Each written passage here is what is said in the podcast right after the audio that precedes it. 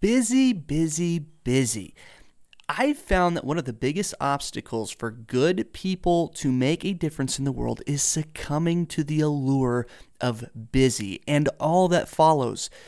That has certainly been one of my biggest challenges, and I want to address that today. So, how do we stop the endless hamster wheel of busyness?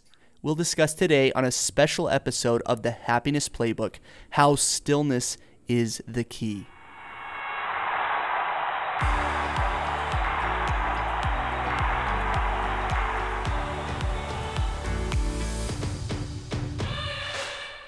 Welcome to the Happiness Playbook, a podcast where we explore the why and how of happiness. I'm your host, Neil Hooper, and I just wanted to remind you that life is a team sport, so let's play together. Okay, for today's highlight reel, this is an interesting one. A man in Israel noticed the unmistakable shape of a sword during a recreational dive, and it turned out to be a 900 year old relic from the Crusades. Encrusted with shells and marine life, it's not clear if the sword was from the Muslim or European side, but it's now in possession of the Israeli Antiquity Authority for further study. so this guy is out on just a recreational dive. He's looking through and he sees this sword and turns out to be a 900 year old piece of treasure from the crusades.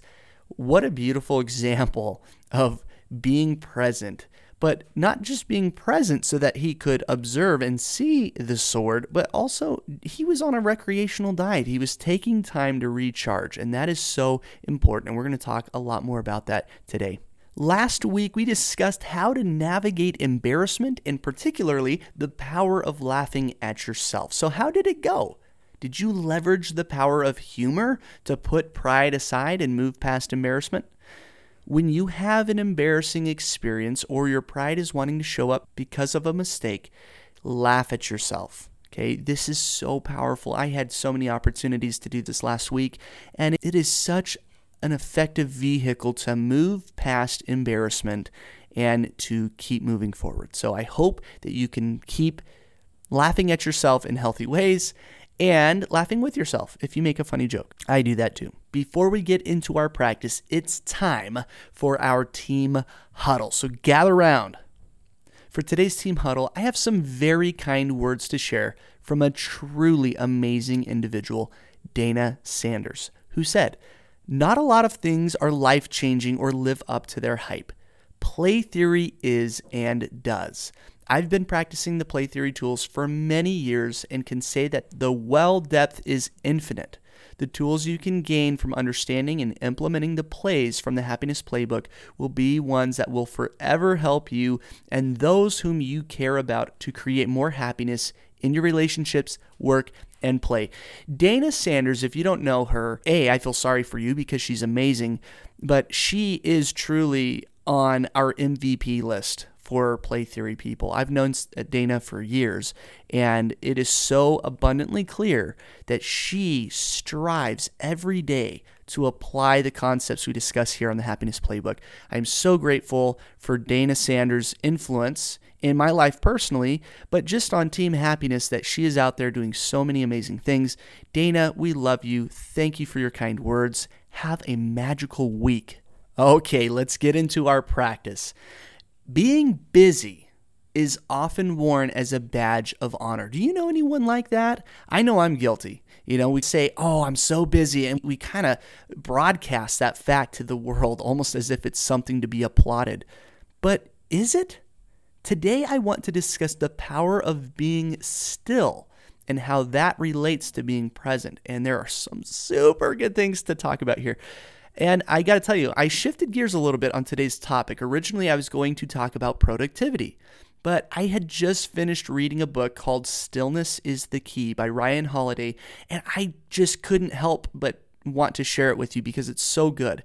And so I'm going to touch on that today. And actually, today is going to be a little bit like a short book review, which is kind of a fun format. We've done that with movies. And so we're just trying it out with a book today. And this. This episode is going to be packed full of applicable actions you can take to find more stillness and to be more present in your life. It's a deep dive on stillness. And so let's start with how he defines stillness and how applicable it is to being present. Let's be honest. It is very hard to be still and to find stillness in today's world, right? You got your phone, you got the constant barrage of advertisements. If you're on your computer, like it's impossible to find stillness almost, unless you're listening to a mindfulness uh, YouTube video and you have your eyes closed. But aside from that, it is just really hard. And I love how he describes stillness because it can be misunderstood. And he says, this is a quote from the book stillness is not an excuse to withdraw from the affairs of the world. Quite the opposite. It's a tool to let you do more good for more people. Stillness, then, is actually a way to superior performance. And I love this distinction that stillness is not intended to be a vacation necessarily from the hustle and bustle of life, although that certainly can be the case, but it's about what we will then turn around and do for others with our renewed and grounded version of ourselves. It really is a way for us to to level up and to become a better version of ourselves. A key principle in the book is essentialism. One of our biggest struggles is determining what is truly important and where to focus our energy and effort. We discussed this on episode 57 on yes anding undesirable offers and the importance of knowing what to say yes to and what to validate and redirect. And the temptation to tend to every task and ask that comes our way will destroy our chances to have stillness and presence. And I personally suffer from this constantly. and I know it's my own doing, but I am just loving this journey of finding ways to create stillness and make room for it in my life. A quote by Herbert Simon is a wealth of information creates a poverty of attention. And when you remove attention from your life and you're not paying attention, you can obviously see the damage that can cause. In order to think clearly, it is essential that each of us figures out how to filter out the inconsequential from the essential. It's not enough to be inclined toward deep thought and sober analysis. A leader must create time and space for it. He continues with the important stuff will still be important by the time you get to it. The unimportant will have made its insignificance obvious or simply disappeared. Then, with stillness rather than needless urgency or exhaustion, you will be able to sit down and give what deserves consideration your full attention. This is so applicable when it comes to texts and emails. Okay, that is an example that I think we can all relate to, right? We get a text or we get an email and we kind of feel this need to respond immediately. And in this world of immediacy, there we've put a lot of value on that, on immediate response, on, on being quick to respond. But in reality, if you can create systems and space for those replies to happen at a certain time of the day, or just simply wait, what's truly urgent and important will still be so by the time you get to it. I love that. Remember that's what time is. It's your life, it's your flesh and blood that you can never get back. When we know what to say no to, we can say yes to the things that matter. Oh, discover this for yourself. I hope that we can internalize this concept of essentialism uh, that he just so beautifully portrays in the book because it is key to finding stillness, presence, and happiness.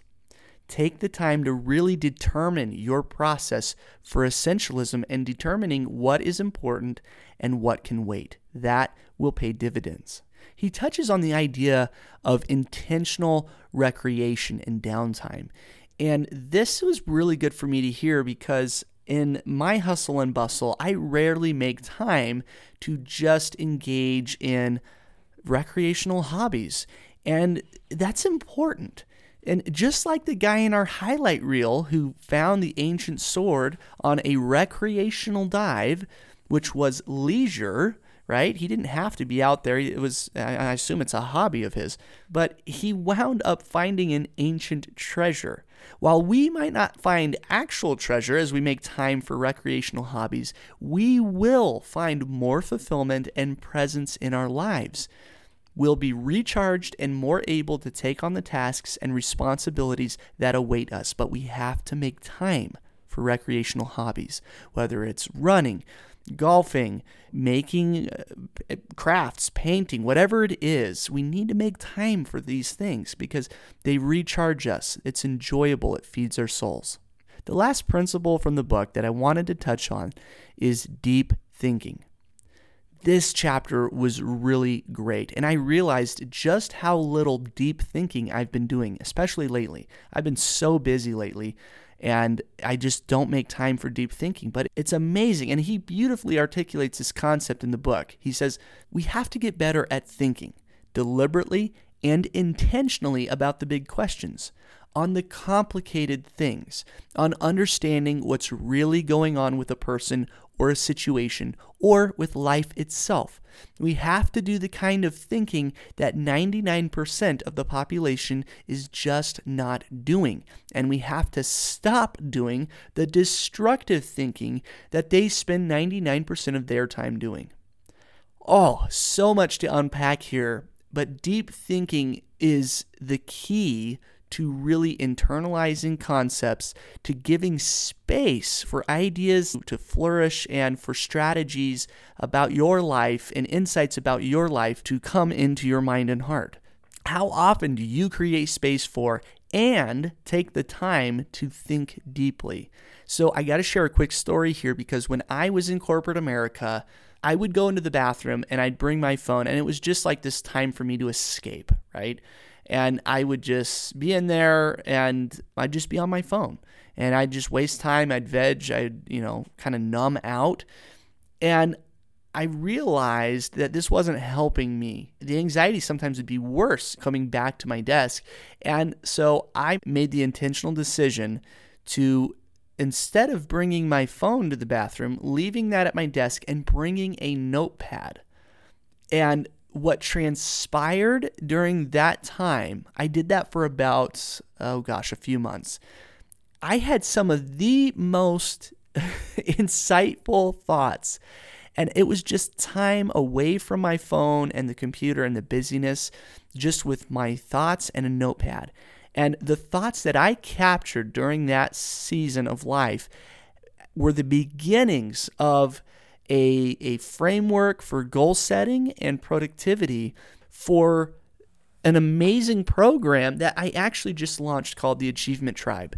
It's now a planner and a framework and an accountability group. And it was that time that I took to intentionally think deeply and to capture those thoughts in my notepad where the framework for everything now that I'm doing with that program. And I'm so grateful for that. I'm not always good at this. And in fact, I'm most of the time very terrible at making time for deep thinking. But I can tell you firsthand the power that can come from that. And that's a very tangible example. Deep thinking is crucial to our long term growth and happiness and is a powerful way for us to be present with principles that can help us grow in powerful ways. If we're only hearing truth and not giving it time to marinate, we're not going to be able to apply it. Be present is the first principle in the happiness playbook because without it, we cannot absorb or apply the other principles. And this deep thinking is just expert level presence, right? This is how we really get deep into being present with something. And this is also really fun to do with other people. My wife and I love to do deep thinking together about a concept and just create a safe space for us to explore thoughts together. In the book, he wraps up the importance of deep thinking by stating, This is why each of us needs to sit down and examine ourselves. What do we stand for? What do we believe to be essential and important? What are we really living for? Deep in the marrow of our bones, in the chambers of our heart, we know the answer. The problem is that the busyness of life, the realities of pursuing a career and surviving in the world, come between us and that self knowledge. as you really strive to deeply think, you are going to level up in ways that you cannot imagine. And that is a great segue into our play of the week. I want you to set aside 10 minutes at least, but I would highly recommend doing more than that.